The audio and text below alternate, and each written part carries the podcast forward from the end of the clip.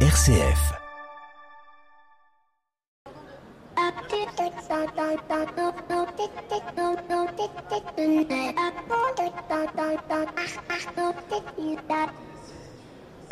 Bonjour à toutes et à tous. Ce dimanche, le Salon de l'Agriculture va fermer pour la 60e fois ses portes. Rendez-vous incontournable qui rassemble la France agricole dans toute sa diversité qui a commencé dans un affrontement dur avec le président de la République venu inaugurer ce rendez-vous annuel tant apprécié des Français. Et en préparant cette émission, eh bien, je me suis souvenu de la pensée d'un homme que vous ne connaissez peut-être pas et dont le nom vous dira peut-être pas grand-chose. Il s'agit de Gustave Thibon, philosophe, chrétien, paysan, témoin d'un monde rural en mutation. Il est mort en 2001 et il n'avait de cesse de rappeler l'importance de l'enracinement, de l'humilité que nous devons avoir face à la nature et de l'espérance que nous devons porter même dans les temps les plus sombres, rappelant ainsi que le travail de la terre est d'abord et avant tout un acte d'amour et de foi. Alors nombre d'entre vous me diront que la foi, ce n'est pas ce qui fait vivre, mais peut-être est-ce celle qui donne envie, malgré les difficultés, de se lever chaque matin. Dans le monde de l'entreprise, on appellerait cela la raison d'être, le sens au travail anarchiste conservateur Gustave Thibon nous enseigne que la solution aux maux de notre temps ne réside pas uniquement dans la technologie ou dans l'accumulation des richesses, mais peut-être davantage dans une réconciliation avec les rythmes naturels, dans l'acceptation de nos limites et dans la redécouverte de la solidarité et de la fraternité qui unissaient les communautés rurales d'antan. La crise agricole française est multifacette, elle est à la fois économique, environnementale et sociétale. Les agriculteurs sont confrontés à des défis colossaux qui semblent parfois perdus face à l'ampleur des attentes et des contraintes. La pensée de Thibon prend alors toute sa mesure quand il dit avec sa lucidité de retourner à un maximum de mœurs et un minimum de lois. Alors que nous parcourrons les allées du Salon de l'Agriculture, découvrant les innovations et célébrant les réussites, souvenons-nous peut-être de ces mots de Gustave Thibon. Le véritable enjeu est de mourir vivant de rester éveillé et conscient face aux défis tout en gardant foi dans l'avenir. C'est peut-être dans cette tension entre réalisme et espérance que se trouve la clé pour surmonter la crise agricole actuelle et de travailler ensemble pour un avenir où l'homme et la nature coexistent en harmonie. Bienvenue dans l'écho des solutions. L'écho des solutions. Patrick Longchamp. Voilà, bonjour à toutes et à tous, bienvenue euh, au Salon de l'Agriculture dans l'écho des solutions, ou plutôt dans l'écho des solutions au Salon de l'Agriculture. On va essayer de vous faire vivre depuis euh, cet endroit euh, un moment immersif. On est parti à la rencontre de celles et ceux qui ont des solutions pour un monde agricole en crise. Vous le savez, aujourd'hui, il y a plusieurs revendications. Trois submergent dans tout cela. Tout d'abord, la question des revenus agricoles. En effet, aujourd'hui, nombre d'agriculteurs ont du mal à, à vivre, à sortir de l'argent pour faire vivre leur foyer, les obligeant parfois euh, à trouver euh, d'autres emplois euh, plus alimentaires et on va voir avec eux quelles sont les solutions qui existent pour sortir de cette problématique de revenus avec une annonce par le président de la République de la, des fameux prix planchers. Est-ce que c'est la bonne solution? C'est ce qu'on va peut-être creuser au cours de, de, nos échanges. On va parler aussi d'administratif, on va parler aussi de durabilité, comment aujourd'hui faire face à cette injonction à la fois de produire suffisamment tout en produisant durablement. Un vrai paradoxe et c'est ce qu'on va aller euh, chercher euh, au cœur de, de ce salon. On retrouvera bien évidemment euh, notre chroniqueur préféré pour la chronique des entrepreneurs et dirigeants chrétiens. On terminera cette émission avec euh, les agriculteurs ont du cœur, une association justement qui vient aider l'agriculture et les agriculteurs quand ceux-ci euh, peinent. C'est un peu l'agence touriste de l'agriculture. Et puis bien sûr, on ouvre notre émission avec notre invité éco de cette semaine. Il s'agit de Sébastien Windsor. Sébastien Windsor est le président national de la Chambre des agricultures. C'est aussi le président national de la Chambre d'agriculture de Normandie qui est à l'honneur puisque c'est Oreillette qui est sur l'affiche du Salon de l'agriculture et que c'est une vache normande. Allez, on ouvre tout de suite cette émission avec notre invité éco de cette semaine. L'invité éco, Patrick Longchamp. Éco, on est sur le stand des chambres d'agriculture au salon de l'agriculture à Paris euh, qui bat son plein depuis euh, dimanche euh, samedi dernier, samedi dernier qui a été un petit peu chahuté. Je suis avec le président national des chambres d'agriculture, il s'appelle Sébastien Windsor. Bonjour Sébastien. Bonjour. Merci beaucoup d'être avec nous. Alors, on, merci d'abord de nous recevoir hein, sur, sur votre stand. Peut-être rappeler rapidement à nos auditeurs, mais vraiment rapidement, quel est le rôle aujourd'hui des chambres d'agriculture sur le territoire et, et à quoi elles servent? Ce sont des chambres consulaires et c'est un peu l'équipe des chambres de commerce et d'industrie.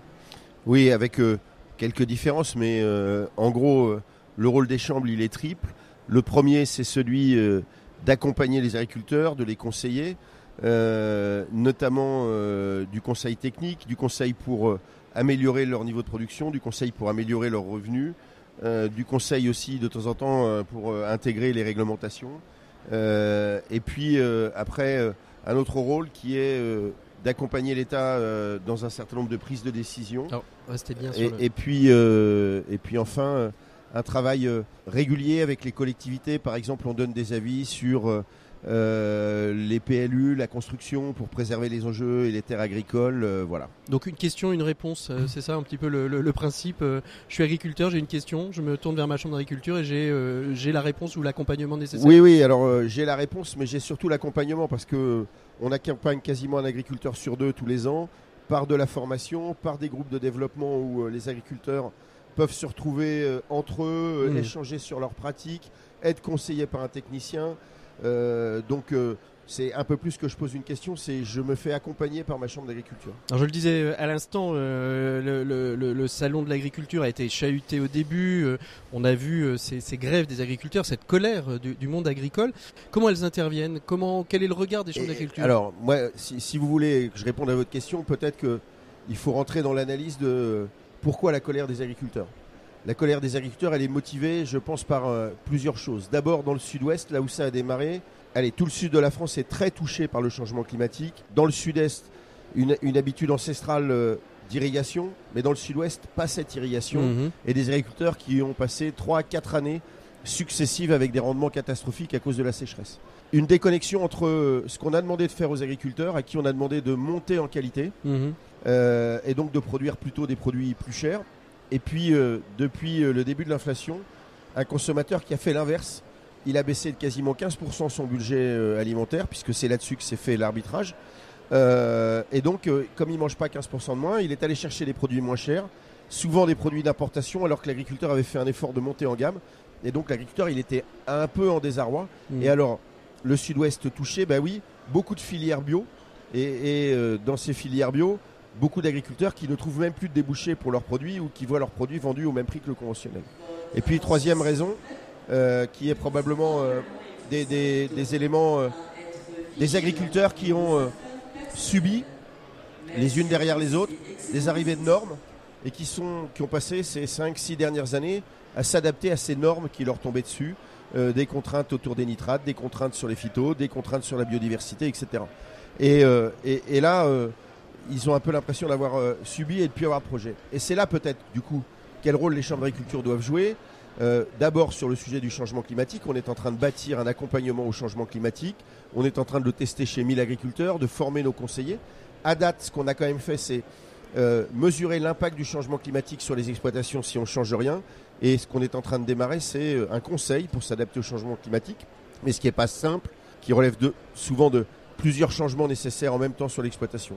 Ça, c'est pour le changement climatique. Deuxième sujet, l'avalanche de contraintes. Ben là, il y a un besoin de simplification. Et l'autre élément qu'on doit pousser, euh, nous chambre, c'est de dire, plutôt que d'avoir un budget euh, qui nous est confié par l'État pour accompagner sur les phytos, un pour accompagner sur la biodive, un hmm. pour accompagner sur la plantation de haies, mettons tout ça dans une enveloppe globale. Pas besoin de plus d'argent, mais il y a à peu près 60 millions pour tous ces conseils. On met ça dans une enveloppe globale et on reprend le conseil des agriculteurs, mais non plus sur je m'adapte à la réglementation, mais c'est quoi le projet sur mon exploitation? Hmm. Et donc là, euh, on va conseiller l'agriculteur, l'accompagner dans un projet qui va amener du développement, qui va créer de la richesse sur son exploitation, et on regardera l'impact sur la biodiversité ou, les phytos. Mais on va commencer par emmener chez l'agriculteur un projet qui va créer de la valeur, qui va lui permettre de, retrouver des projets et de se développer. Et quelque part, hein, si je regarde un peu les chiffres, en, poulet par exemple, on est passé euh, en 20 ans de 800 000 tonnes d'export à une situation aujourd'hui où on importe 400 000 tonnes de poulets tous les ans en France. Et ben, si on regarde que le sujet biodiversité, phyto, etc., l'agriculteur il va euh, s'ajuster. Le vrai sujet, c'est est-ce que l'agriculteur il a un projet pour recréer un poulailler, Mhm. pour que ce poulailler il fournisse des produits, y compris des produits d'entrée de gamme qu'on ne fait plus en France. Et est-ce qu'il peut refaire ces produits? En refaisant ces produits, il va retrouver de la valeur sur son exploitation, ce qui va lui donner du sens. Il va nourrir ses compatriotes. Et puis en plus de ça, ben, le fait d'avoir des effluents d'élevage, euh, des fumiers euh, liés à la volaille, va lui permettre de nourrir son sol sans engrais chimiques et donc améliorera l'environnement. Mais l'enjeu, c'est de bien reprendre des projets et d'accompagner des projets chez Mhm. l'agriculteur. Alors justement, les, les élections européennes arrivent. On sait combien euh, la, la- la- la législation européenne peut impacter. Est-ce qu'il y a aujourd'hui des enjeux pour les agriculteurs sur ces élections européennes à venir? Est-ce qu'il faut refondre la PAC ou est-ce qu'il faut quasiment repenser la totalité euh, de l'action européenne sur, euh, sur l'agriculture en Europe? Alors, je pense que le sujet n'est pas tellement la politique agricole commune, mais l'ensemble des directives, l'ensemble des sujets sur lesquels l'Europe vient imposer des normes aux agriculteurs français. Et, euh, et- et l'enjeu pour les agriculteurs français, c'est pas de, de se séparer de l'Europe parce que ce serait euh, dramatique d'un point de vue euh, marché pour nous, puisque une partie de nos produits sont euh, exportés euh, et, et principalement en Europe. La stabilité monétaire aussi que, que l'Europe nous a amené est absolument essentielle pour les producteurs agricoles.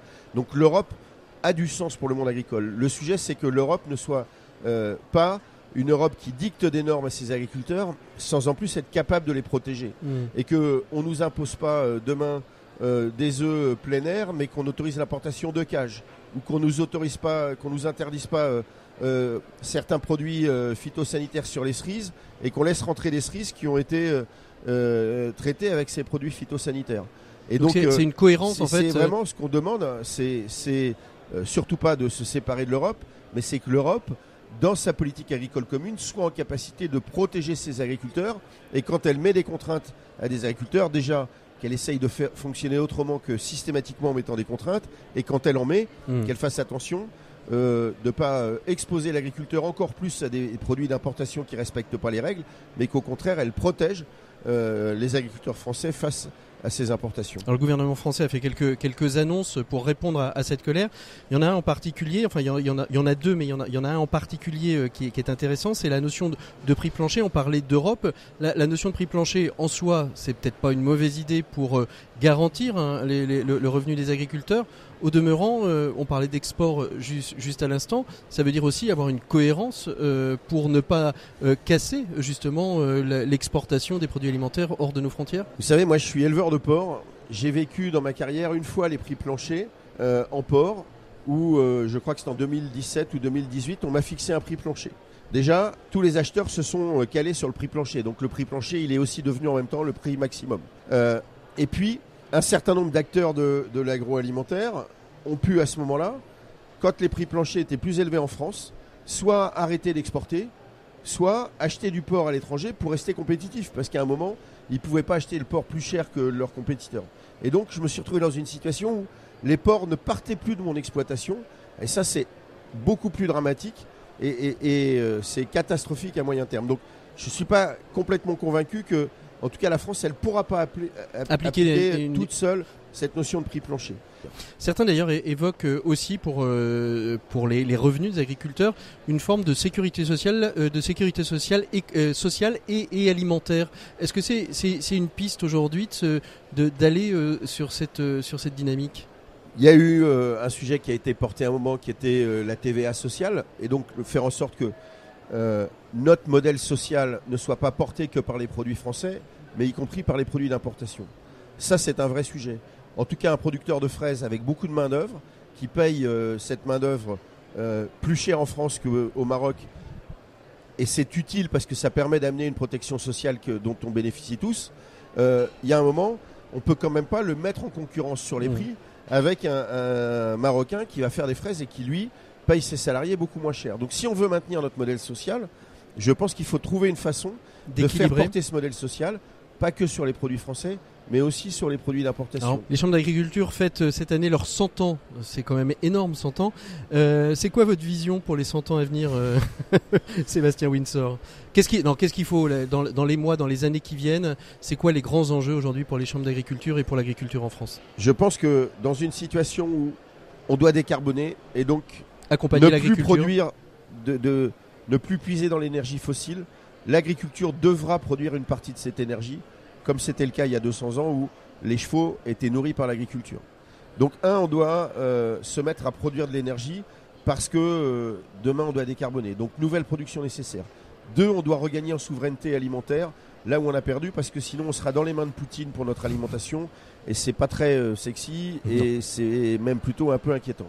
Et trois, on est touché par le réchauffement climatique qui a plutôt tendance à baisser nos productions. Donc voilà, il y a un vrai enjeu, c'est de produire plus pour retrouver notre euh, euh, no- notre, Notre cap- notre capacité alimentaire pour euh, pouvoir décarboner en produisant euh, des énergies qu'on ne puisera plus dans le pétrole. Et donc on a besoin de développer la production en France, pas n'importe comment, en continuant à améliorer notre empreinte environnementale, mais comme l'agriculture le fait depuis 20 ans, continuons les efforts, mais quelque part en, en ouvrant toutes les contraintes, pour, euh, en faisant confiance à l'agriculteur, pour qu'il soit porteur de projets qui lui permettent de produire plus et ne plus opposer euh, progrès environnemental et croissance. On doit être capable de retrouver de la croissance dans le monde agricole en même temps qu'améliorer notre empreinte environnementale. Merci beaucoup Sébastien Winsor d'avoir été notre invité écho de, de cette semaine. On va commencer notre déambulation euh, pour justement partir euh, euh, à la rencontre de ces acteurs et de ces actrices du changement dans le monde de l'agriculture et répondre à ces, à ces questionnements justement de revenus, de durabilité, de rendement. Euh, merci beaucoup Sébastien Winsor de nous a accordé un moment. Merci à vous. Pour une économie du bien commun, la chronique des entrepreneurs et dirigeants chrétiens, Nicolas Masson. Et on retrouve donc Nicolas Masson depuis le Salon de l'Agriculture où nous sommes cette année, le Salon de l'Agriculture. Nicolas, euh, d'ailleurs je, je vous salue et avant de, de me lancer dans votre chronique, bonjour Nicolas. Bonjour Patrick. Alors cette année, la semaine du Salon agricole a pris une couleur un, toute particulière avec la crise que, les, que l'on vient de traverser et que l'on traverse un- un- encore. Un monde qui vous tient particulièrement à cœur, Nicolas. Pourquoi? Oui Patrick, ce monde agricole m'est cher parce que ben, tout simplement j'en suis issu familialement et ce salon ben, contribue à recréer un lien qui a été rompu entre le monde de la terre et notre société. On peut se rappeler qu'en 1950, un tiers des Français vivaient directement du travail de la terre. Et donc cette crise nous touche tous. Elle est économique, elle est sociale, et ses racines sont des injustices structurelles qui, et c'est peut-être ça qui est grave, d'année en année s'accentuent. Les mesures ont été annoncées, mais, euh, mais nous ne les discuterons pas ici car leur complexité est telle que seuls les spécialistes comprennent. Et d'ailleurs, cette complication est sans doute en soi un problème. Ce qui m'intéresse, c'est que cette crise va au-delà du monde agricole. Il me semble qu'elle concerne toute l'économie et qu'elle est l'occasion de nous demander comment faire évoluer notre modèle économique que beaucoup disent à bout de souffle. Évidemment, la, question qu'on a envie de se poser, c'est comment est-ce que cela peut se faire, euh, Nicolas? Alors, la pensée sociale chrétienne euh, qui nous est si chère aux EDC ben, nous ouvre des pistes. Premièrement, les échanges sont déséquilibrés et l'absence de règles morales sont un peu comme mettre le renard libre dans un poulailler libre. Et si les plus gros ne sont pas placés en situation, dans la responsabilité de protéger les plus petits, ils ne respecteront pas leur dignité et finiront par les écraser. Deuxième point, on ne peut que s'interroger sur l'intérêt général, s'il permet et s'il autorise de sacrifier des personnes, en l'occurrence les éleveurs euh, d'ovins, et leur mode de vie pour développer la richesse d'autres. Le bien commun, c'est, il me semble, tout autre chose. Troisième point, la complication des règles appelle la complication jusqu'à devenir euh, complètement hors sol. Ce fut une des plus grandes euh, revendications des agriculteurs. Or, la subsidiarité invite à revenir sur le terrain et à faire confiance. Troisième point, les fractures sociales se multiplient alors que nous devrions faire œuvre de solidarité, y compris dans les échanges économiques. J'aime beaucoup le propos de Nicolas Chaban, fondateur de la marque C'est qui le patron On ne négocie pas avec les gens qui nous nourrissent. Alors pensez-vous, euh, trois, trois points, enfin quatre points, pardon, euh, qui est de, la doctrine sociale de l'Église, pensez-vous que cela soit euh, à, notre portée, à, nous euh, les acteurs publics, à nous les, acteurs citoyens? C'est sûr que ce ne sera pas un chemin simple, parce que ça demande de changer vraiment en profondeur. Et Jean-Paul II, dans Centesimus Annus, nous rappelait que ces questions sociales ne peuvent se résoudre sans une transformation intellectuelle et spirituelle. Il écrivait, en dehors de la destruction irrationnelle du milieu naturel, il faut rappeler ici la destruction encore plus grave du milieu humain, à laquelle on est cependant loin d'accorder l'attention voulue. Il continuait par la nécessité l'invitation à s'engager dans des conditions morales d'une écologie humaine. Sommes-nous prêts à cette transformation? Quand je vois les journées paysannes qui se sont réunies à Paray-le-Monial récemment, quand je vois les entreprises des EDC, je dis ben oui, c'est possible. Et quand je pense aussi à tous ceux qui quittent leur costume de consommateurs pour redevenir, pour se rapprocher des agriculteurs comme des frères, en se rappelant que ces mêmes agriculteurs, en les nourrissant, répondent à la parole du Christ, donnez-leur à manger. Merci beaucoup Nicolas Masson. Euh, une très belle introduction à cette déambulation que l'on va faire dans les, couloirs, dans les allées du Salon de l'Agriculture, puisque on va reprendre ces trois grandes euh, revendications qui sont, euh, qui sont le, revenu, le, trop de normes et d'administration et, la question du, rendement versus durabilité. Trois sujets euh, qu'on va évoquer avec euh, les invités que l'on va glaner dans les, allées du salon.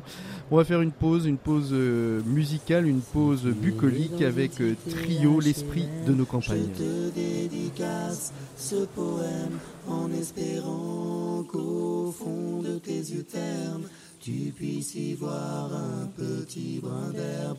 Et les mains vont faire la part des choses. Il est grand temps de faire une pause, de troquer cette vie contre le parfum d'une rose. C'est l'hymne de nos campagnes, de nos rivières, de la vie manne, du monde animal. Crie le bien fort, tes cordes vocales. Pas de boulot, pas de diplôme, partout la même odeur de zone, plus rien n'agite tes neurones. Pas même le shit que tu mets dans tes cônes. Va voir ailleurs, rien ne te retient. Va vite faire quelque chose de tes mains. Ne te retourne pas, ici tu n'as rien. Et sois le premier à chanter ce refrain. C'est l'hymne de nos campagnes, de nos rivières, de nos montagnes, de la vie manne, du monde animal. Crie le bien fort, use tes cordes vocales. Assieds-toi près d'une rivière. Écoute le coulis de l'eau. Sur la terre, dis-toi qu'au bout, il y a la mer. Et que ça, ça n'a rien d'éphémère. Tu comprendras alors que tu n'es rien comme celui avant toi, comme, comme celui qui vient que le liquide qui coule dans tes mains te servira à vivre jusqu'à demain matin. C'est l'hymne de nos campagnes, de nos rivières, de nos montagnes, de la vie manne, du monde animal. Crie le bien fort, use tes cordes vocales. Assieds-toi près d'un vieux chêne et qu'on parle à la race. L'esprit de nos campagnes, il est tout autour de nous dans l'écho des solutions. C'était Trio sur RCF et nous, on continue notre déambulation au Salon de l'Agriculture à Paris. L'écho des solutions. Patrick Longchamp. Voilà, il est donc temps d'ouvrir le dossier de l'écho des solutions de cette semaine. Vous l'avez compris, nous allons déambuler dans les allées du salon. Et là, je me suis arrêté euh, sur le stand des chambres euh, d'agriculture. Bah, il faut dire qu'en fait, euh, on y était déjà avec son président national il y a quelques instants et on m'a présenté deux, deux, lauréats de Agreen Startup, qui est un, un prix qui est remis chaque année sur, sur le salon de l'agriculture. Deux lauréats qui répondent à deux questions de la crise actuelle. la question de la norme, et c'est nos invités qui vont ouvrir nos échanges et ce dossier, qui vont nous en parler avec leur solution qui s'appelle Gaston. On parlera aussi de, biosolutions et de comment on peut accompagner les, agriculteurs aussi dans un label euh, qui soit bio, qui soit équitable en, guise de revenus, et puis aussi comment on peut les accompagner vers cette transition. Bref, un dossier très large qu'on va faire en déambulant euh, au travers les allées. Et je suis avec euh, mes deux premiers invités, les fondateurs, ils sont trois de Gaston. alors d'abord, j'ai envie de vous poser la question, pourquoi Gaston? C'est une vache? C'est une référence à Gaston Lagaffe? C'est quoi? Alors, Gaston, l'idée, c'est d'imager en fait une personne qui serait là pour aider les agriculteurs. En fait, Gaston, c'est une personne qui est née et qui a grandi à la ferme, qui a fait des grandes études. Euh, Mais comment on en arrive à Gaston? Alors, euh, en fait, euh, l'idée c'était d'avoir. Vous aviez bu Vous, étiez en fin de soirée Pas du tout, pas du tout. L'idée, en fait, c'est d'avoir un, prénom qui parle à tout le monde. nous, on s'adresse au territoire agricole français, donc avoir un un prénom euh, plutôt à consonance euh, traditionnelle euh, des campagnes. Hmm. Et donc Gaston nous est venu comme ça. Ah, parce que quand j'ai cherché sur le salon de l'agriculture Gaston Agriculture, on tombe pas tout de suite tout de suite sur vous, mais on tombe sur une vache il y a une vache qui s'appelle Gaston, qui a dû être une des vaches euh, du salon de l'agriculture. Donc je me suis dit qu'il y avait peut-être, euh, il y avait peut-être, euh, il y peut-être ça. On va parler de Gaston. Gaston, c'est une solution. Vous venez donc d'être lauréat du prix à Green Startup des chambres d'agriculture avec Sindev et, leur Apps dont on parlera tout de suite après. Gaston, c'est une solution qui permet aux agriculteurs de gagner du temps sur leurs solutions administratives comment j'ai été étonné que ça n'existe pas auparavant. En fait, bon, déjà, euh, nous, on s'attaque surtout à un point parmi le tout administratif, c'est la question du juridique. Ouais. Euh, la question du juridique, elle est très particulière, c'est-à-dire que euh, les contrats, les questions juridiques, le- les, les règles de, de droit qu'on va retrouver pour le monde agricole sont spécifiques au monde agricole. Hmm. Il y a des acteurs traditionnels sur ces questions-là. Le problème, c'est qu'il y a de moins en moins d'expertise. On, on trouve de moins en moins d'expertise. Pourquoi Euh, Parce qu'il y a de moins en moins de juristes formés sur la question du droit rural. parce qu'il y a de moins en moins de juristes qui sont formés en droit rural. Euh, et puis il va y avoir des territoires qui sont un peu moins couverts.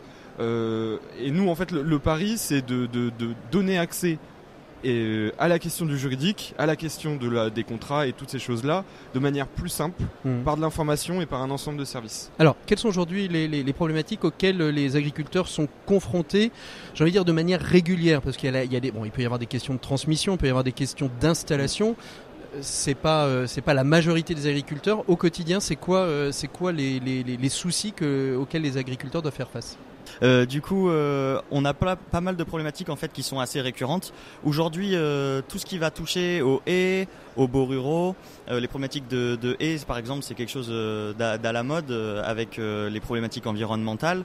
Euh, vous allez aussi avoir des problématiques. euh, Qu'est- Qu'est-ce que vous voulez dire des problématiques de haie C'est-à-dire des problématiques de droit d'empiètement euh, d'un terrain d'un agriculteur sur un autre agriculteur Alors ça, ça va être d'autres problématiques encore. Ça va être les problématiques de voisinage, qui Mhm. sont aussi des problématiques que les agriculteurs euh, rencontrent beaucoup. On en entend pas mal parler, hein, d'ailleurs, des problématiques de, de voisins d'agriculteurs ou d'agriculteurs entre eux qui, qui vont avoir euh, des, des conflits.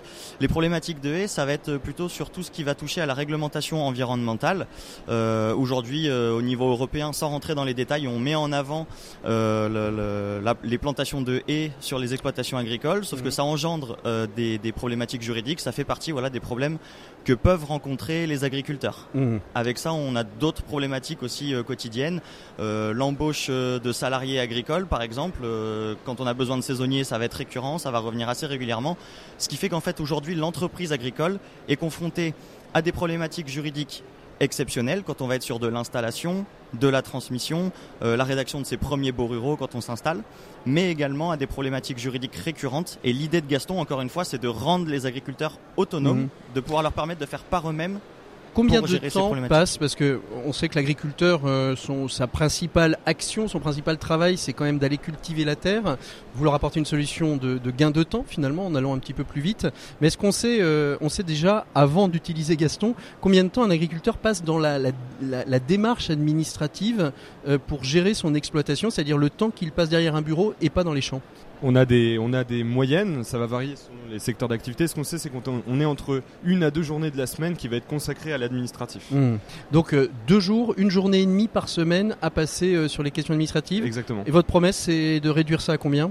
Notre promesse, c'est euh, déjà d'arriver à faire en sorte, c'est d'arriver déjà à faire en sorte que, que la personne puisse, l'agriculteur puisse trouver l'information, euh, puisse déjà régler ses problématiques.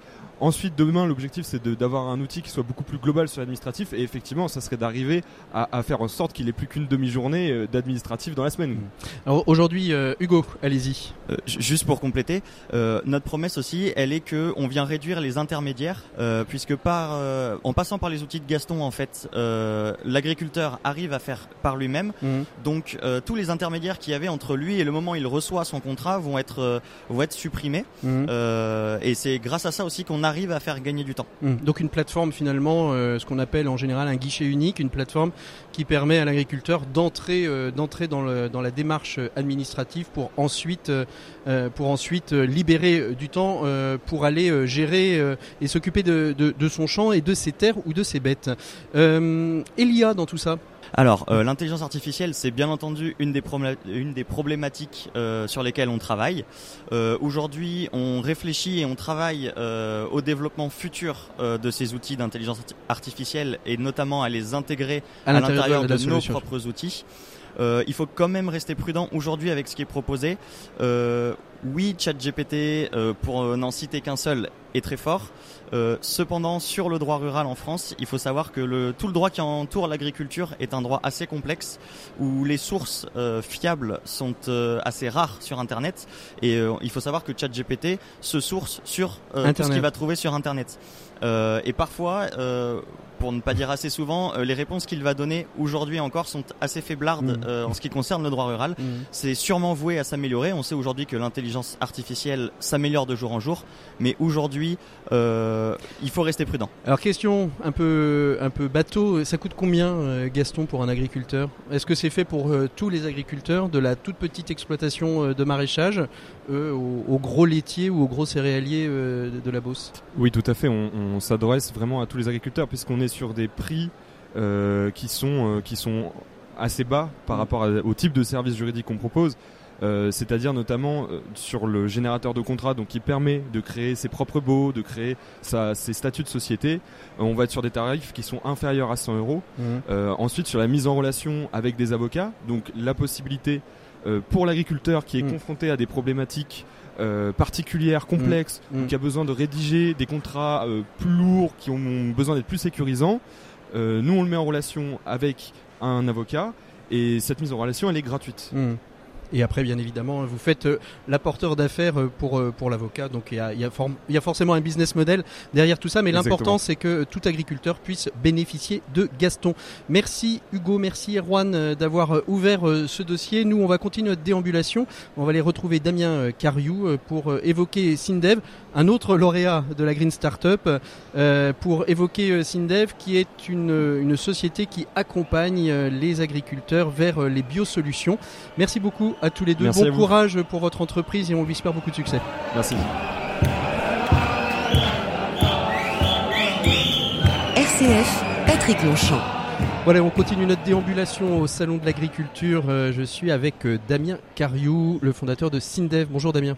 Bonjour à vous. Merci beaucoup d'être avec nous. Alors après avoir parlé des normes administratives, euh, on va évoquer euh, une autre question qui est souvent sur le devant de la scène hein, quand on parle d'agriculture, c'est le rapport euh, aux, phytosanitaires, c'est le rapport aux pesticides. Aujourd'hui, il existe des biosolutions. Les biosolutions, vous allez peut-être nous expliquer d'ailleurs de, quoi elles retournent. Mais vous, dans, votre entreprise, vous avez décidé d'accompagner les agriculteurs pour savoir bien les utiliser, quand les utiliser et les doter d'outils performants pour trouver le, le- juste équilibre pour euh, permettre à la fois une rentabilité, une productivité de la terre et en même temps euh, un revenu euh, décent pour les agriculteurs. Sindev, donc l'idée c'est d'accompagner les biosolutions et enfin d'a- d'accompagner les acteurs de l'agriculture à bien utiliser les biosolutions. Qu'est-ce que c'est qu'une biosolution aujourd'hui? C'est vraiment une alternative à ces pesticides comme le glyphosate dont on parle toujours? Oui, une, une biosolution, c'est un ensemble de produits euh, réglementaires au niveau français, puisque la France est très bien normée, euh, qui regroupe à la fois les produits de biocontrôle qui vont agir sur la plante par rapport à une- un pathogène, un insecte, euh, ou des produits de biostimulation qui vont eux agir sur la croissance et la santé et la vigueur de la plante. Mmh. L'ensemble de ces solutions, elles émergent depuis plus de 20 ans. Mmh. Euh, on connaît tous les coccinelles euh, qui sont, font partie des biosolutions pour gérer les pucerons. Il y en a d'autres qui sont plus performantes aujourd'hui. Euh, les biosolutions sont des produits qui reprennent des modes d'action naturels pour aider la plante à mieux résister aux aléas climatiques et aux pathogènes. Alors, est-ce qu'aujourd'hui elles, elles ont exactement la même efficacité que les pesticides Et on reviendra après sur la question du coût. Malheureusement, non. Et c'est tout le problème.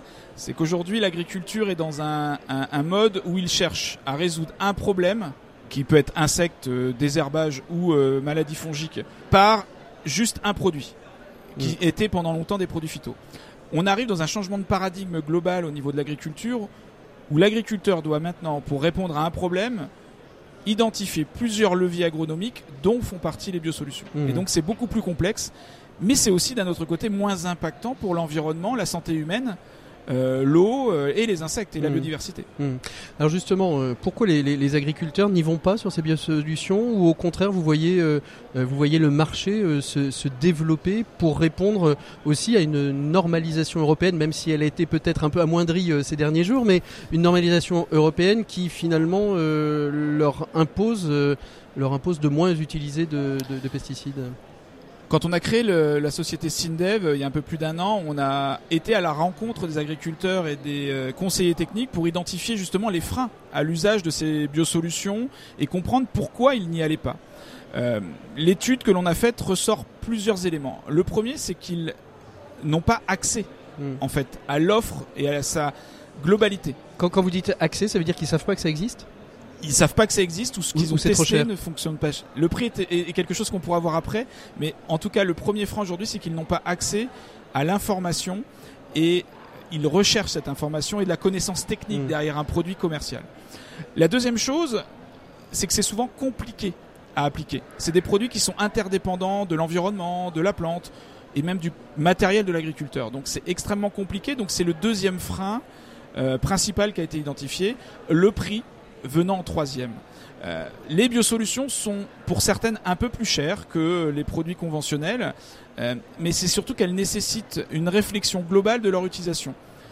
On a identifié qu'aujourd'hui, ces produits, dans plus de 50% des cas, Mm. c'est un échec parce qu'elles sont mal appliquées et qu'il y a un manque de connaissances. Mm. Donc je dirais que le, le premier levier à mettre en œuvre pour favoriser leur usage, c'est de former les agriculteurs et de donner de la connaissance. Comment, euh, comment on peut, grâce aux biosolutions, quand même arriver à dégager un revenu correct pour l'agriculteur en produisant, euh, non pas en masse, mais en quantité suffisante, des produits de qualité? Alors les biosolutions, je le redis, c'est pas efficace seul, mais quand on travaille dans un itinéraire et qu'on les combine, Mhm. on arrive à avoir une performance équivalente.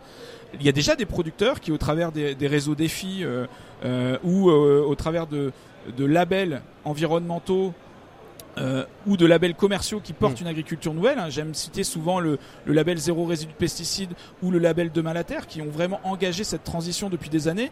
Ils arrivent à produire une quantité de d'alimentation saine, sécurisée pour la, le consommateur, à un prix qui est raisonnable. Mm. Donc ça coûte plus cher, mais ça reste raisonnable si on met les moyens en face pour y arriver. Aujourd'hui, c'est combien de- d'agriculteurs en pourcentage à peu près hein, qui, euh, qui sont dans une démarche de, de, de, bio, de biosolutions euh, en France? 85% des agriculteurs utilisent des produits de biocontrôle aujourd'hui, Mhm. dans différentes euh, cultures et à différents niveaux. Je dirais que dans notre étude, il y a plus de 10 000 agriculteurs qui sont engagés fortement dans une transition agricole, et c'est surtout dans les filières vignes, arbos et surtout culture légumière. Plutôt jeune génération ou euh, toute génération confondue? Est-ce que, j'en dirais, la, la génération euh, plus, plus âgée, celle qui est sur le départ peut-être, là, sur, le, sur la transmission, a plus de mal à, à y aller? C'est c'est une question euh, très ouverte, hein, mais euh, parce que parfois on a ces, ces, ces a priori. C'est pas si simple de répondre à cette question parce que ça dépend du, du profil de l'agriculteur. Il, il y a plein de types d'agriculteurs. Euh, J'ai rencontré dans mon expérience passée des agriculteurs qui avaient 50 ans et qui pensaient à leur génération future et qui voulaient déjà engager la transition pour leurs enfants. Mm. Et vous avez des jeunes qui arrivent et qui changent complètement dans l'exploitation la vision qu'a pu avoir leur papa. Mhm. Ce qui peut parfois peut-être euh, aussi euh, créer des tensions. Alors pour accompagner euh, justement cette, ce, changement, vous avez créé une application qui permet justement de simplifier. C'est pour ça que vous êtes d'ailleurs le lauréat de, de, la Green Startup organisée par les chambres d'agriculture nationales. Et cette application, elle permet de simplifier ou du moins d'orienter la prise de décision. Parce que vous disiez au début de notre entretien toute la complexité d'associer plusieurs biosolutions pour arriver à un maximum d'efficacité. Oui, la- l'agriculteur, il est euh, multitâche chez lui, donc il faut lui faire gagner du temps. Aujourd'hui, on lui fait gagner du temps dans la gestion administrative et juridique. On l'a vu avec Gaston il y a quelques Euh, instants. on lui fait gagner du temps dans la visibilité de la météo, dans son achat de matériel, dans l'achat de ses intrants. Mais pour le conseil agronomique, on reste sur des façons de fonctionner assez ancestrales. Alors ancestrales, c'est pas péjoratif. On regarde hein. la lune euh, si elle est rousse. Non, euh, je- je- non, c'est pas ça. Mais je dirais qu'aujourd'hui, on, on doit lui faire gagner du temps dans l'analyse d'un contexte agronomique Mm. et lui proposer les solutions qui peuvent pas peut-être venir à elle naturellement. Mm. C'est l'objectif de Synapse. Euh, Synapse, c'est un outil qui a pour ambition d'aider le conseiller, parce que le conseiller fait partie de l'équation, euh, et l'agriculteur dans le choix du bon produit au bon moment. Euh, Je le disais tout à l'heure, les produits naturels sont plus complexes, donc il y a plus d'échecs. Donc il faut vraiment accompagner l'agriculteur à identifier tous les paramètres agronomiques, et, notre outil est capable d'en analyser, d'en analyser pardon, 70, qui vont lui permettre de prendre la bonne décision. Euh, et économiquement, ça va se ressentir parce que un produit qui est bien utilisé, c'est un produit qui fait gagner de l'argent, même s'il coûte cher. C'est ça. Merci euh, beaucoup Damien Cariou d'avoir euh, participé à, cet échange hein, autour euh, de, de cette déambulation au sein du Salon de l'Agriculture. Votre espérance euh, pour ce monde agricole justement pour terminer? Bah écoutez, euh, je suis plutôt d'un tempérament optimiste. Donc même si l'agriculture euh, vit des crises multiples, euh, et elle en vit une aujourd'hui, j'ai beaucoup d'espoir dans, dans l'agriculture parce qu'elle est la base de tout. Même si elle représente que 10% de notre PIB, elle, reste essentielle à notre pays et à l'Europe. Je crois beaucoup à l'agriculture de demain, c'est Mhm. pour ça que je la porte. Et, euh, et ce partenariat avec euh, les chambres d'agriculture qui nous est offert au travers de ce concours euh, Green Startup euh, me fait penser qu'on est sur la bonne route parce que il faut mettre tout le monde dans le sens de marche pour la transition agricole et les chambres d'agriculture travaillent déjà dessus. Eh ben on va on va continuer euh, sur ce sur ce rapport euh, aux revenus, à la durabilité. Euh, on va continuer notre déambulation et on va aller euh, évoquer avec notre nouvel invité un nouvel axe, un nouveau regard sur justement le rapport au bio et à l'équitabilité pour la question des revenus des agriculteurs. Donc votre exploitation laitière ou allaitant Donc une exploitation bio, on est bien d'accord. L'écho des solutions, Patrick Longchamp. Voilà, et on continue euh, notre petit tour du salon de l'agriculture et je suis avec vous Christelle Garnier. Bonjour Christelle. Bonjour. Alors, je suis sûr que les auditeurs devaient se dire, mais euh, c'est très bien tout ce que vous nous faites, euh, Patrick, mais on n'a pas entendu beaucoup parler les agriculteurs. Alors, vous êtes agricultrice, vous êtes euh, dans Lyon, vous faites de la céréale, vous faites aussi euh, un petit peu de volaille, euh, et euh, tout ça en bio. Et c'est ce qui nous intéresse parce qu'aujourd'hui, quand on parle du bio, on pense toujours au bio comme quelque chose de cher.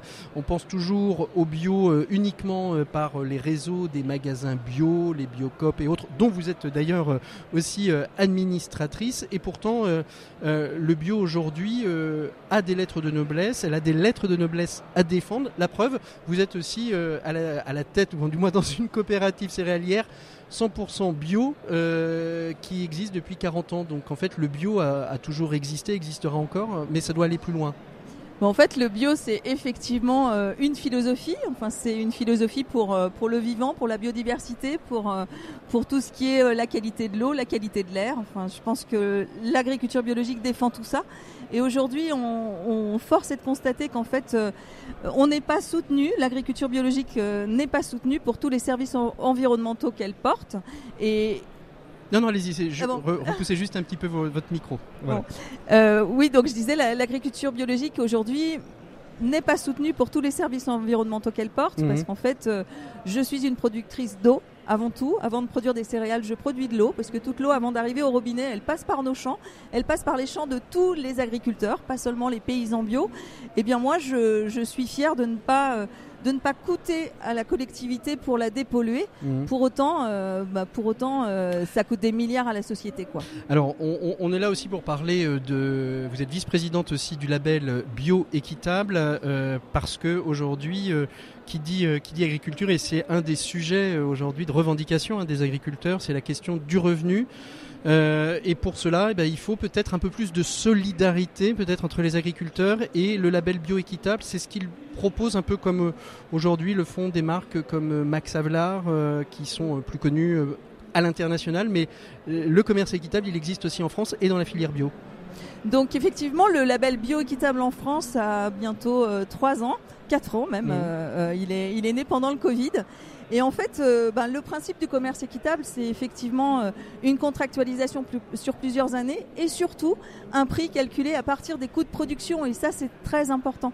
Et pour qu'un produit soit labellisé bioéquitable en France, ce c'est pas seulement les paysans qui sont labellisés, mais c'est aussi le transformateur, le porteur de marque. Donc toute la chaîne partage la, valeur. C'est un peu la blockchain. euh, c'est un peu une blockchain, c'est-à-dire que s'il y en a un qui est défaillant, c'est toute la chaîne qui est défaillante. Exactement. Ce- pour, pour que le label soit, soit apposé sur le produit, il faut que toute la chaîne soit labellisée. Mm. Et c'est ça qui est fort. Et en fait, euh, ça devrait être le- la base du commerce. Alors, Christelle, donc vous êtes, euh, vous êtes vice-présidente du, du label euh, Bio Équitable euh, au- en France. Euh, Aujourd'hui, euh, aujourd'hui, est-ce que vous pouvez dire, vous, en tant qu'agricultrice, que même si vous êtes solidaire avec les agriculteurs qui ont des revenus faibles, qui ont des problèmes de, de revenus liés à énormément de, de facteurs, qu'aujourd'hui vous êtes une agricultrice qui avait des revenus suffisants pour déployer votre activité et pour vivre alors la problématique, c'est que si tous mes contrats étaient labellisés bioéquitable en France, je pense que je serais une agricultrice euh, sereine, heureuse, etc. Ce n'est pas le cas en fait. C'est-à-dire qu'aujourd'hui, euh, euh, on est en train de déployer le label, donc on est en train de, mettre en place des, des contrats, des chaînes labellisées. Mais effectivement, qu'une chaîne labellisée, comme le, le prix est calculé à partir des coûts de production et ensuite donc il y a les paysans ont leurs coûts de production voilà ça donne un prix. Et dans les coûts de production il faut savoir qu'on a aussi le salaire la rémunération du producteur on a aussi la problématique de ces aléas climatiques enfin voilà on a tout est pris en compte dedans. Et au fur et à mesure le transformateur donc moi par exemple je fais euh, je fais du blé donc euh, bah, il va falloir un transformateur pour faire la farine et puis après peut-être un transformateur pour faire le gâteau et puis après le porteur de marque. Donc Mm. par exemple le Biocop euh, Mm, j'ai des gâteaux euh, avec mes céréales qui sont qui sont vendus chez Biocop donc toute la chaîne est labellisée ça veut dire que tout le monde y gagne Mm. y compris le producteur donc euh, donc en fait c'est la solution je veux dire euh, Donc, en fait, il- on- il faudrait presque imaginer cette labellisation, ce système de labellisation bioéquitable à l'ensemble de la chaîne de valeur euh, de l'agriculture pour tous les produits, euh, quels qu'ils soient. C'est exactement ça en fait. C'est le bon freins sens du commerce. Mais en fait, on voit aujourd'hui sur le salon qu'en fait euh, le, le, euh, le ministre de l'Agriculture parle de prix plancher, parle Alors de justement, de vous production. poser la question, les- prix planchers Il a rien inventé, ça existe déjà. Mm. Sauf que c'est pas suffisamment soutenu. Mhm, mhm. Donc finalement, c'est plutôt une bonne chose de, de- de mettre en avant cette notion de, de- de prix plancher pour, euh, pour commencer et pour aller plus loin après, peut-être sur d'autres étapes? Alors peut-être c'est une bonne idée. Tout dépend de la définition du prix plancher. Du, du prix plancher, comment euh, Comment il est ça défini veut- comment il va être défini, comment il va être calculé. Je pense qu'aujourd'hui il n'y a pas un modèle d'agriculture, il y en a plein. Bah, il y a ça. des filières. Enfin, je veux dire, on calcule pas, on calcule puis, pas a- les coûts de production. Et puis il y, a une dynamique, ces- il y a une dynamique européenne parce que qui dit prix plancher, il faut pouvoir aussi euh, exporter, même si on est plutôt favorable au circuit court. euh, L'exportation de l'agriculture en France est une, est une réalité. Il faut pouvoir aussi être compétitif sur l'ensemble du, du marché européen. Donc déjà, peut-être aussi s'entendre au niveau de l'agriculture européenne sur un prix plancher européen. Exactement, donc je pense qu'on n'est pas sorti On- de l'auberge. C'est pour ça que si je reviens sur le label bioéquitable en France, bah là on, est, on parle que de produits français, on parle que de producteurs français, on parle que, que de produits labellisés euh, en France. Bio, équitable en France, tout est dit en fait, et je pense que je pense que c'est important de pouvoir soutenir ce genre de modèle. Merci beaucoup, Christelle Garnier. Merci beaucoup. RCF, l'écho des solutions. Voilà, et on continue notre déambulation. On a parlé de, revenus euh, des, agriculteurs. Les revenus complémentaires, euh, ça peut être intéressant euh, parfois sur des sols agricoles, sur des installations. On peut gérer peut-être de nouveaux revenus. Et pour cela, il y a un fonds qui existe aujourd'hui de- depuis quelques années euh, déjà qui s'appelle Agri Impact. Euh, Son directeur, euh, c'est Benoît Viron. Il est avec nous. Bonjour Benoît. Bonjour. Merci. Bonjour euh, Patrick. Merci beaucoup d'être avec nous. Comment D'abord, Agri Impact, c'est quoi? C'est un fonds d'investissement qui accompagne, qui accompagne les, les agriculteurs vers, vers de nouveaux revenus, vers de nouveaux projets entrepreneuriaux qui ne sont pas forcément liés à l'agriculture? Oui, tout à fait. Alors, Agri Impact euh, est un fonds d'investissement qui a été lancé il y a déjà deux ans, euh, donc effectivement pour euh, répondre à, la problématique de revenus de l'agriculteur. Nous avons effectivement lancé ce fonds avec la Fondation Avril, qui est à l'initiative de ce projet. Philippe Tiusbord, euh, qui était l'ancien directeur général du groupe, à la Fondation Avril, était le président. Et euh, il souhaitait effectivement offrir une solution pour ces agriculteurs en manque de ressources financières pour, leur, pour lancer leur projet de Mhm. transformation et de diversification. Donc ainsi est né euh, Agri Impact. Agri Impact, euh, c'est aujourd'hui 13 souscripteurs qui nous ont fait confiance et euh, qui mettent à disposition un fonds de 30 millions d'euros et euh, qui permet d'offrir à des agriculteurs euh, la- la- la- des moyens financiers euh, sur des tickets autour de 500 à 3 millions d'euros Mhm. pour les accompagner sur leurs gros Alors, projets. Très concrètement, Benoît Viron, quels sont les projets qui sont accompagnés euh, par... Ah bah, Aujourd'hui, on a déjà une expérience avec 8, projets réalisés. Euh, c'est des projets autour de la méthanisation. Mhm. Euh, on a des agriculteurs, bien souvent des collectifs d'agriculteurs euh, qui lancent des, des projets euh, en France de, de méthanisation. Euh, c'est uniquement de la méthanisation ou ça peut aller sur d'autres projets? On n'a pas, on n'a pas seulement réalisé des dossiers en méthanisation, nous avons également réalisé un dossier avec des fermes d'insectes, avec euh, le dossier inverse. Mhm. Euh, nous avons réalisé également un projet autour euh, d'une malterie régionale euh, du côté de, Toulouse. Nous avons accompagné euh, des porteurs de projets. Alors quand on parle d'agri-impact, il y a le mot impact. Vous voulez impacter quoi Et comment vous le mesurez cet impact de, de ces investissements? Il n'y a pas juste euh, le retour sur investissement qui, qui compte, il y a aussi certainement un, un impact euh, de sociétal, environnemental, euh, responsable et durable. Tout à fait, c'est ça. Donc Agri Impact, c'est facile. C'est Agri, ça s'adresse aux agris. C'est le seul fonds qui est dédié euh, aux agriculteurs. Et c'est après, c'est le, c'est également le- le- la signification des impacts, où effectivement nos souscripteurs, ils recherchent effectivement un retour sur investissement. Mais mais la- le, le vrai, le vrai, euh, le vrai enjeu pour eux, c'est euh, c'est qu'on puisse démontrer qu'il y a de l'impact pour les agriculteurs sur trois volets Mm. le revenu euh, de l'agriculteur, des indirects, l'emploi euh, au niveau euh, territorial et au niveau de la, des transitions.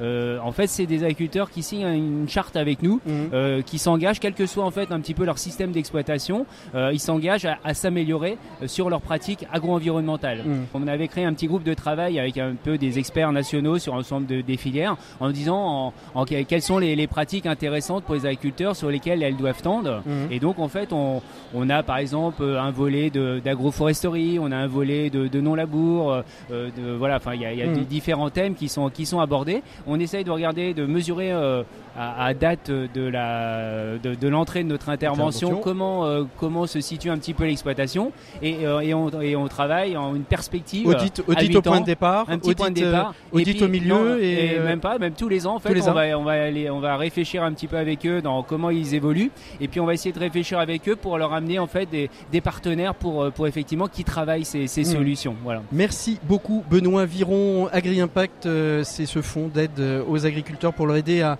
à trouver de, de nouveaux biais euh, pour transformer leur, leurs exploitations et, et- et- et acquérir de, de nouveaux revenus. Merci Benoît Viron. je vous en prie merci beaucoup 7 minutes pour changer le monde. L'écho des solutions. Voilà, on termine cette émission, cette déambulation au cœur euh, du Salon de l'Agriculture. Et nos 7 minutes pour changer le monde sont consacrées à une association qui euh, tisse du lien social dans les territoires. C'est une association qui est née euh, euh, pendant la période de Covid. Ça s'appelle les agriculteurs ont du cœur. Et autour de la table, eh bien, il y, a- il y a des gens qui ont fondé euh, cette association. Jean-Paul Ebrard, bonjour. Oui, bonjour. Merci beaucoup d'être avec nous. Vous êtes l'un des cofondateurs. À vos côtés, euh, euh, Gabrielle Dufour, euh, vice-présidente de l'association. Bonjour Gabrielle. Tout à fait, bonjour. Et euh, alors vous êtes vous êtes huit, je crois, à avoir cofondé euh, cette euh, cette association. Les agriculteurs ont du cœur. L'idée à la base, c'était quoi? C'était de pouvoir subvenir à des besoins alimentaires. euh, et, on s'est dit finalement, nos agriculteurs. Ils ont un peu d'aliments euh, dans leur cave, dans leur grenier, dans leur cellier, et euh, on va les mettre à disposition de ceux qui en ont pas ou moins. C'est ça, Jean- Jean- euh, Jean-Pierre? Ce que a constaté, c'est que il y a plein d'initiatives d'agriculteurs. Par exemple, une ferme qui accueille des enfants autistes. Par exemple, une marque de tracteurs qui donne de l'argent à des associations Mhm. parce qu'il y a des véritables préoccupations. Mais nous, ce qu'on a eu envie, en fait, c'est d'être capable de pouvoir créer une association de façon à stimuler justement ces belles actions faites par le monde agricole vis-à-vis du reste de la société et puis aussi essayer de les médiatiser. Voilà, notre métier à nous, c'est vraiment ça. Stimuler et médiatiser ces actions. Alors c'est quoi ces actions? Parlons-en un petit peu. Elles, consistent en quoi? Essentiellement à distribuer de la nourriture? Alors non, nous on distribue pas. Par exemple, dans le cadre du salon de l'agriculture, ce qu'on a mis en place, c'est une opération qui s'appelle l'incroyable soirée des agriculteurs en du cœur, où on va voir différents acteurs du monde de l'agriculture et de l'agroalimentaire, qu'on va réunir donc ici euh, dans le salon de l'agriculture, et puis on va avoir différents acteurs qui vont donner, par exemple, le Bon Duel, euh, qui va donner des petits pois, et notre partenaire dans ce cas-là, c'est la Fédération nationale des banques alimentaires, qui eux vont se charger De la redistribution. voilà, directement aux personnes. C'est leur métier, nous on ne sait pas faire. Gabriel, comment, euh, comment vous êtes arrivé dans le projet? Qu'est-ce qui s'est passé? C'était une visio apéro pendant le Covid avec euh, quelques amis. Vous vous êtes dit on peut pas on peut pas rester sans rien faire. Comment ça s'est passé? Alors le Covid a créé un vide, Euh, notamment le, le salon de l'agriculture euh, 2020 a été annulé. Et je crois qu'il y a un certain nombre d'initiatives euh, qui est né euh, à ce, à cette- À à cette ce moment-là. Et euh, nous, ben, effectivement, on était un groupe. Alors c'est venu de Jean-Paul et Christian Houillet, notre président, euh, qui ont réfléchi. Alors il y avait un certain nombre de, stagiaires qui étaient désœuvrés. Vous savez que le, le salon de l'agriculture, il fonctionne grâce à des stagiaires, euh, des, d'écoles d'ingé, euh, d'ingénieurs agro. Donc euh, des stagiaires désœuvrés d'un d'un côté, puis on, on voyait de l'autre côté, euh, je ne sais pas si vous vous rappelez aussi, il y avait des queues de jeunes euh, étudiants aux banques alimentaires euh, qui avaient du mal à se nourrir. Enfin, c'était une période qui était Mmh, tendue. mmh. On voyait, on savait que les banques alimentaires avaient des besoins qui, qui se sont accrus à l'époque. Donc tout ça euh, nous a beaucoup touchés tous. Et je crois que je crois que c'est à ce, moment-là qu'on s'est demandé, mais qu'est-ce qu'on peut faire Mmh. finalement? Qu'est-ce qu'on peut faire? Là, on est euh, un groupe, on est huit, on est huit personnes avec, on travaille dans le monde agricole, on a on a des, des réseaux, on a de on a de on a beaucoup d'idées. C'est- une association qui aurait pu s'arrêter à la fin du Covid. Qu'est-ce qui vous a donné l'envie de continuer? Et justement pas, oui. Bah, ce, qui, ce qui nous a donné envie de continuer, c'est que c'est la réussite de la première action. En fait, euh, la première ac- action a consisté alors à regrouper euh, des stagiaires, à payer, à financer des stagiaires euh, par des entreprises. Donc, on a déjà trouvé des entreprises partenaires. Et ces stagiaires ont dû aller faire du phoning auprès auprès de- d'agriculteurs ou d'entreprises. Et on, a, on, a récu- on a récupéré comme ça euh, 100 tonnes de nourriture au bout de, de 15 jours, je crois, Mhm. Jean-Paul. Et, euh, et ensuite, on a fait une soirée euh, qui a consisté, même si on n'avait pas le droit hein, de se réunir, mais bon, on l'a fait presque bon, euh, de, on de dit loin, rien, on voilà. dit rien, on dit rien. Euh, on a Il fait y a une soirée prescription. où on a mis en avant, c'est ça notre notre force, c'est que c'est très festif. hein, les agriculteurs ont du cœur, on donne euh, une image positive, festive, sympa. Donc, euh, ça, on, on a donné envie un peu. euh, je crois qu'on s'est tous donné envie de Alors, continuer en fait. Jean-Paul, ça, ça- ça se limite aujourd'hui à la, à la- uniquement, à, uniquement à l'alimentaire ou vous allez sur d'autres terrains maintenant? Non, non, au contraire, c'est bien plus large. Je vais prendre un, un exemple. Il y a une marque de tracteur, donc qui s'appelle Landini. Ils ont fait un tracteur siglé Les agriculteurs du cœur et ils se sont engagés, chaque fois qu'ils vendent un tracteur, à donner 200 euros au Blues Rose, qui est une association euh, qui travaille avec les, enfin, pour, Pour. les enfants qui sont hospitalisés. Mmh. Alors euh, ça, ça, ce qui est intéressant, et vous l'avez dit euh, tout à l'heure, c'est que le monde agricole, bien évidemment, il y a les, les exploitations, mais il n'y a pas que les exploitations. Il y a aussi les fabricants de matériel, il y a les fabricants euh, de tracteurs, comme vous voulez le dire, il y a aussi les, les, les etc. Et finalement, les agriculteurs du cœur, c'est un, un- presque aujourd'hui peut-être euh, l'idée euh, que vous avez, c'est de devenir une marque euh, RSE, un label RSE pour les, les- le, le monde de, le monde de l'agriculture, Jean-Paul? Non, surtout pas. Surtout On pas a envie de garder cette spontanéité, d'avoir Ouais. de l'énergie, d'entraîner un certain nombre d'acteurs, de fédérer Mais justement. non, n'empêche qu'un de vos leviers de communication, c'est de dire euh, si vous travaillez avec les agriculteurs du, cœur, euh, vous allez mettre une petite pierre à votre politique RSE. Alors, ce qu'on essaye, c'est de développer la politique RSE, de sensibiliser justement en leur disant, mais attendez, vous allez prendre des jeunes demain dans vos entreprises. Vous savez que les jeunes sont beaucoup plus sensibles À ces ces questions-là. mots, voilà, de solidarité, d'humanisme. Donc, engagez-vous, venez à nos côtés. Nous, on va vous aider, on va vous apporter l'ingénierie pour justement être capable de mettre en correspondance une association ouais. et une entreprise qui a envie de faire des choses. Mais on va pas aller pour autant dans une forme de label. Au contraire, de maximum de personnes qui peuvent justement, qui peuvent pardon, travailler avec nous. Sensibiliser pour euh, mettre en action en fait. Stimuler. Stimuler pour mettre en Voilà. action. Et ce qu'on fait en plus, c'est qu'on médiatise. Voilà. Et ça, c'est on est important. justement à la demande de maximum d'entreprises qui pourraient nous rejoindre ou aussi de particuliers. Gabriel, vous allez où maintenant les, Gabriel, les, les- les agriculteurs ont du cœur euh, ça, ça va où? C'est quoi les projets de développement prochains? Vous avez envie d'aller vers Alors quoi les, les prochains projets, on a déjà des, des projets en cours hein, Mm. que- qu'on va continuer à mener, des projets euh, notamment par exemple les, les jardins, euh, les jardins de campagne solidaire, Mhm. qui sont euh, des, des terrains que les agriculteurs laissent à disposition euh, d'un groupe de, citoyens euh, ou d'une association et euh, dans lesquels même ils participent hein, parfois. Euh, donc ce sont des, jardins euh, de des euh, des lieux de rencontres, euh, de liens euh, qui sont euh, donc euh, donnés grâce, enfin qui, Grâce qui ont lieu grâce aux agriculteurs. Donc ça c'est un, Un projet qui fonctionne très bien. On a eu deux, deux, deux lieux qui ont très bien fonctionné et puis on va essayer de, de développer, d'en avoir bah, 10 à présenter aux prochaines journées nationales de l'agriculture. Et puis il y a un autre projet par exemple avec les femmes, donc où on fait des rencontres de femmes entre des femmes parfois en difficulté ou en tout cas qui souhaitent changer de cadre de vie et Mm. puis des agricultrices et puis en, en espérant susciter des vocations chez ces femmes. Merci beaucoup à tous les deux de nous avoir présenté les agriculteurs ont du cœur. L'écho des solutions euh, de cette semaine se termine euh, au cœur du salon de l'agriculture. On se retrouve la semaine prochaine. On sera le lendemain euh, de la journée des droits des femmes et je vous propose un visage d'entrepreneuse avec Marika Frenette. Elle a une double culture canadienne et française. Elle travaille sur des questions environnementales à Nantes. On verra avec elle quel est son parcours, quelles sont ses ambitions d'entreprise et d'entrepreneuse.